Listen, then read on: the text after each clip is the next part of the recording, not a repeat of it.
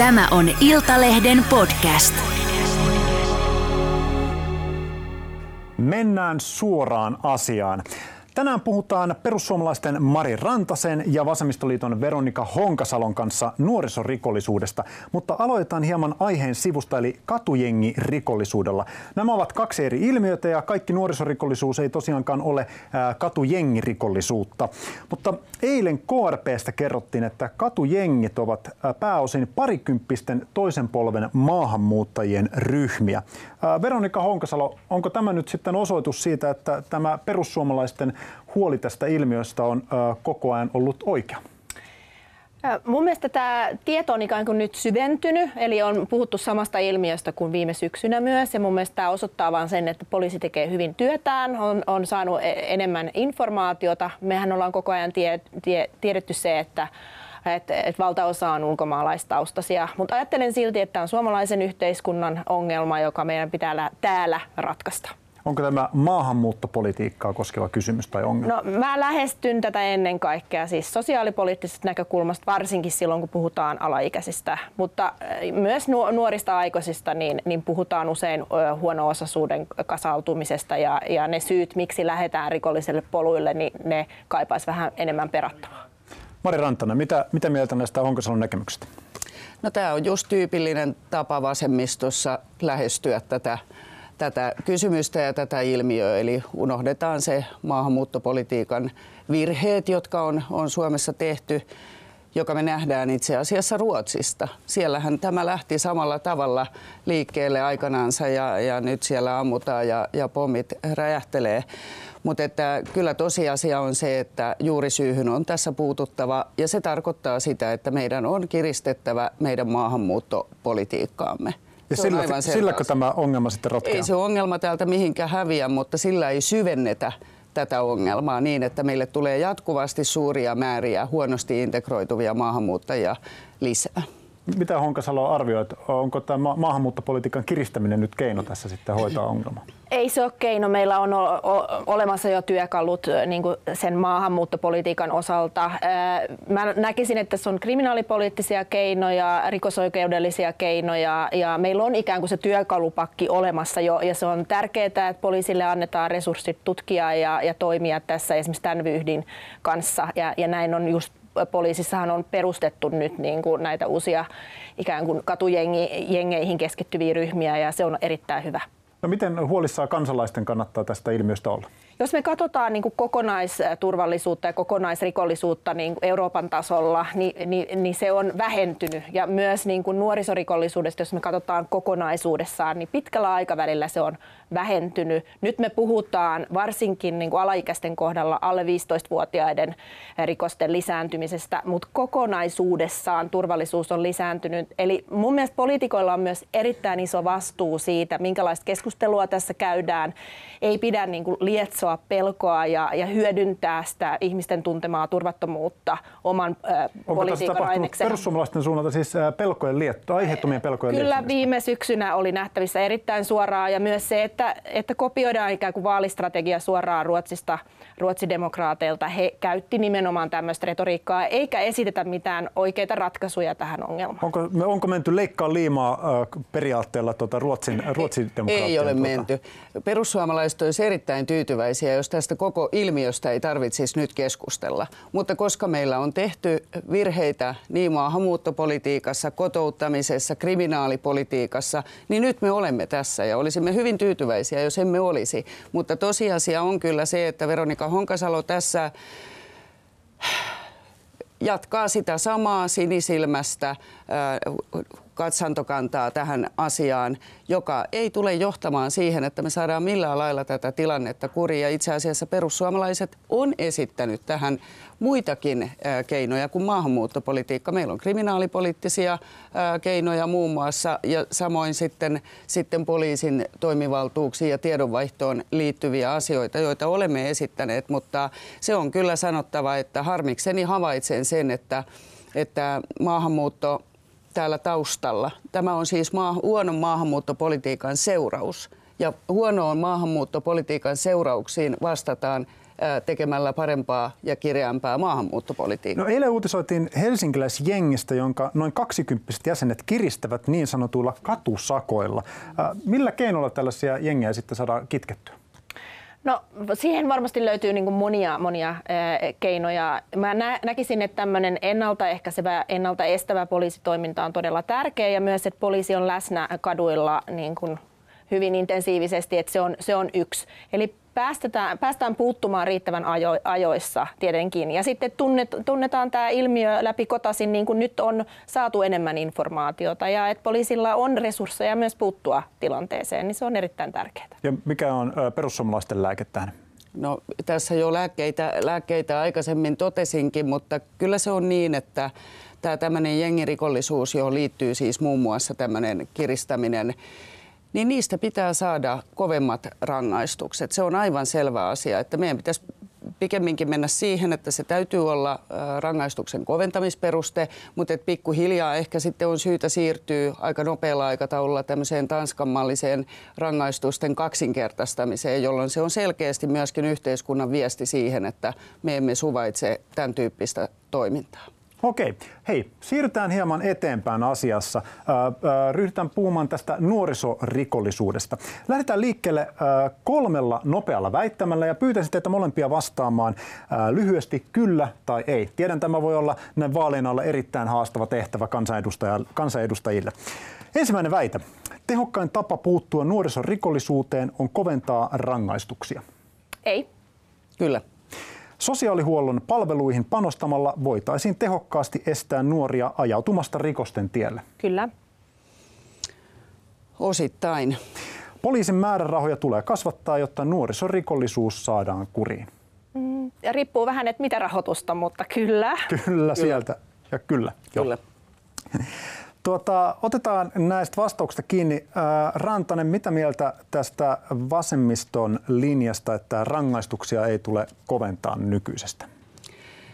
No se on hyvin vasemmistolainen linja ja, ja niin kuin olemme hyvin usein kuulleet Veronika Honkasalonkin puhuvan näistä niin kutsutuista pehmeistä keinoista, että palveluilla saataisiin nämä kaikki ongelmat estettyä, niin, niin me emme usko siihen. Me itse asiassa uskomme siihen, että, että rangaistuksia on syytä koventaa ja, ja kyllä Suomessa pitää käydä sekin keskustelu, että tulisiko rikosvastuun alaikärajaa laskee 15 esimerkiksi 14 ikävuoteen. Ja on aivan selvä asia, että jos me annamme semmoisen viestin nuorelle, että voit tehdä monta kertaa rikoksia joutumatta siitä kunnolla vastuuseen ja että kun teet paljon rikoksia, niin meillä on käytössä esimerkiksi tämä paljousalennus, että tee, tee 10, maksa yksi rikos ajatuksella, niin, niin mielestäni se ei ole kauhean hyvä viesti, vaan kyllä yhteiskunnan täytyy viestittää siitä, että, että meillä on tietyt säännöt täällä ja kaikkien tulisi pelata niiden mukaan. Ja sitten jos varsinkin tehdään rikollisia tekoja, jotka eivät ole oireilua, vaan tahallisia tekoja,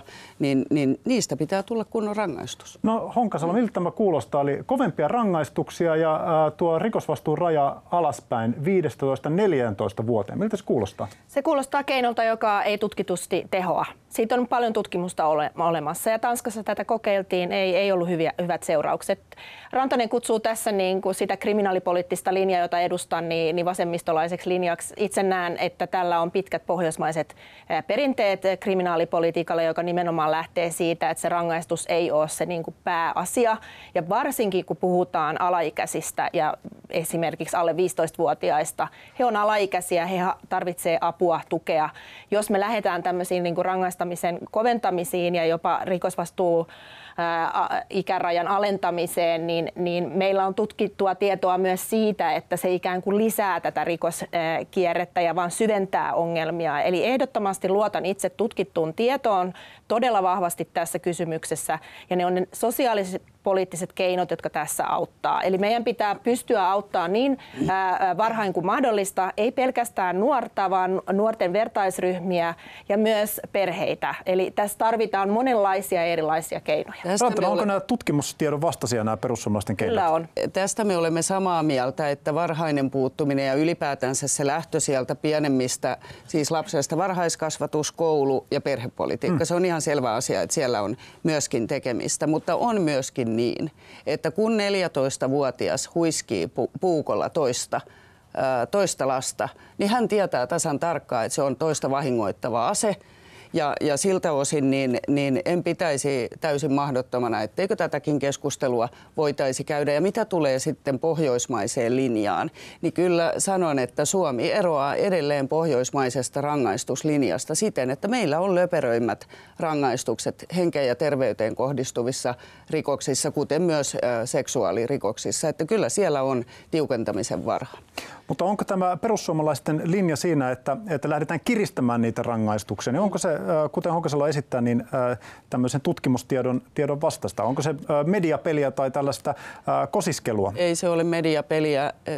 Tutkimuksia voi tietysti katsoa, se riippuu miten tutkimus tehdään ja miten tutkimusasetelma tehdään, mitä siinä kysytään ja mitä tarkalleen ottaen tutkitaan. Mutta rangaistusten yksi funktio on se, että se on yhteiskunnan viesti yksilölle, että tämä ei ole sallittua. Tätä me pidämme näin törkeänä tekona toista kohtaan, että tässä on kova rangaistus. Kyllä rangaistuksen pitää olla myös rangaistus. Mistä, mihin tämä tota, perussuomalaiset tämmöinen linja tästä kovemmista rangaistuksista sitten perustuu? No kyllähän se on ihan, ihan tota, niin kuin totesin, niin me olemme edelleen jäljessä muista Pohjoismaista, erityisesti henkeen ja terveyteen kohdistuvissa ja seksuaalirikoksissa, niin en ymmärrä, että miksi juuri Suomessa olisi jollakin tavalla eri tavalla kuin muissa Pohjoismaissa. News. Tota, meidän rangaistusasteikossa ei, ei välttämättä ole niin mitään ongelmia. Et meillä on niin ne rikosoikeudelliset työkalut ää, puuttua nuorten tekemiin rikoksiin. Se ongelma, mikä meillä on, niin että me ei esimerkiksi hyödynnetä nuorisorangaistuksia tällä hetkellä tarpeeksi. Ja myös se on ongelma, että nämä tutkinnat ei etene tarpeeksi ripeäksi, eli, ripeästi. Eli silloin kun on kyseessä alaikäiset, niin tutkinnan pitäisi aina olla erityisen nopea. Me tiedetään kaikki, että nuoruus on ää, ää, niin nopeasti ää, ohimenevä vaihe ja silloin pitää nimenomaan nimenomaan niiden toimenpiteiden olla nopeita. Itse kriminaalipoliittisesti kiinnostaa nimenomaan ne keinot, jotka on kaikkein tehokkaimpia.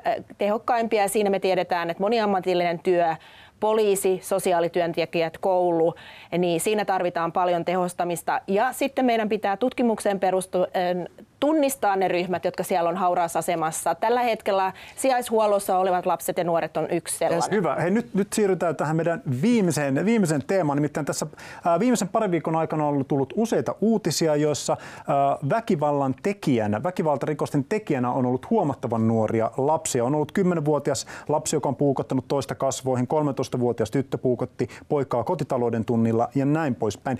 Olette molemmat kansanedustajia eli lainsäätäjiä, niin miten te takaatte nuorille turvallisen koulun? No, se on mun mielestä ihan ensisijainen ä, asia, eli, eli jokaiselle lapselle kuuluu turvallinen lapsuus ja nuoruus. Miten ja se taataan? Ja, no sillä, että kouluissa on riittävästi turvallisia aikuisia, sillä, että perheet saa tukea riittävän ajoissa. Me tiedetään tietyistä perheistä, että huono-osaisuutta kasautuu, me tiedetään, että siellä on lastensuojelun asiakkuutta, mutta meidän palvelujärjestelmä on aliresurssoitu. Meidän pitää auttaa näitä ihmisiä. Kyse on nimenomaan alaikäisistä, jotka tarvitsevat apua. Kun puhutaan nuorisorikollisuudesta, niin usein on myös niin, että tekijyys ja uhrius nivoutuu toisiinsa. Tämäkin tutkimuksen perusteella tiedetään. Eli, eli tämäkin ilmiö pitää, pitää osata tunnistaa. Rantanen. No, me ollaan esitetty itse asiassa perussuomalaiset julkaisten oman oman tota noin, niin koulun korjaussarjansa joitakin viikkoja sitten. Ja siinä on esimerkiksi yhtenä esitetty tämän inkluusion purkamista, jolloin sellaiset lapset, jotka häiriö käyttäytyy, ovat väkivaltaisia, niin eivät ole muiden lasten seurassa tavallisissa luokissa, vaan palautetaan takaisin erikois, erityisluokat, joissa jolloin me pystytään turvaamaan paremmin erityisluokkiin sitä resurssia ja sitten, sitten tavallisella luokalla olevat lapset saavat Tälläkö se hoituu? No ei tässä niin kuin, ymmärretään tahallisesti väärin, mitä inkluusiolla tarkoitetaan. Inkluusio tarkoittaa sitä, että jokaisella lapsella on oikeus saada sitä erityistä tukea lähikoulussaan. Ja se voidaan järjestää joko erityisesti no, pienryhmissä, järjestetty. pienryhmissä tai sitten yleisessä opetuksessa. Se ongelma on, että monissa kouluissa, myös Helsingissä, käytetään inkluusiota säästötoimenpiteenä ja silloin se on lapsen, lasten heitteille jättöä ja se ei ole oikein myöskään opettajia kohtaan. Eli nimenomaan, Tästä on perheetkin nimenomaan nimenomaan että... oppimisen tuki pitää mm. hoitaa kuntoon. Ja Eli sinne kyse va- on resursseista. Kyllä, Pitäisikö sinne kyllä. kouluihin saada ensi vaalikaudella sitten lisää rahaa? No, siellä on rahaa kyllä. Ja nyt Eli kysy- ei tarvita rah- lisää rahaa sinne. on siitä, että nyt pitäisi ihan oikeasti katsoa tämä peruskoulu. Palveleeko se tällä hetkellä parhaiten kaikkia lapsia? Ja tosiasia on kyllä se, että kaksi asiaa muun muassa, mitä esitämme. Ensimmäinen on se inkluusion purkaminen ja toinen on se, että maahanmuuttajalapset, jotka eivät osaa kieltä, ovat ensin omassa luokassaan opiskelemassa sitä suomen kieltä ennen kuin siirtyvät muiden kanssa yhteiseen luokkaan. Nyt otetaan vielä loppu parin nopeaa väittämää jälleen kyllä ei vastaukset. Ää, lasten, ää, opettajien kurinpidolliset mahdollisuudet ovat liian rajoitetut. Ei. Kyllä. Koulut ovat pääasiallisessa vastuussa kouluikäisten lasten ja nuorten hyvinvoinnista. Kyllä ja ei. Siis vaettu, jaettu ää, tota, vastuu on vanhemmilla ja koululla. Ei, kyllä vanhemmat vastaa lapsestansa. Ja rikosoikeudellisen vastuun ikärajaa tulisi laskea nykyisestä. Ei. Kyllä. Hei, meillä aika valitettavasti loppuu tähän, mutta me jatkamme tämän ohjelman parissa jälleen ensi viikon keskiviikkona. Kiitoksia kaikille. Kiitos. Kiitos.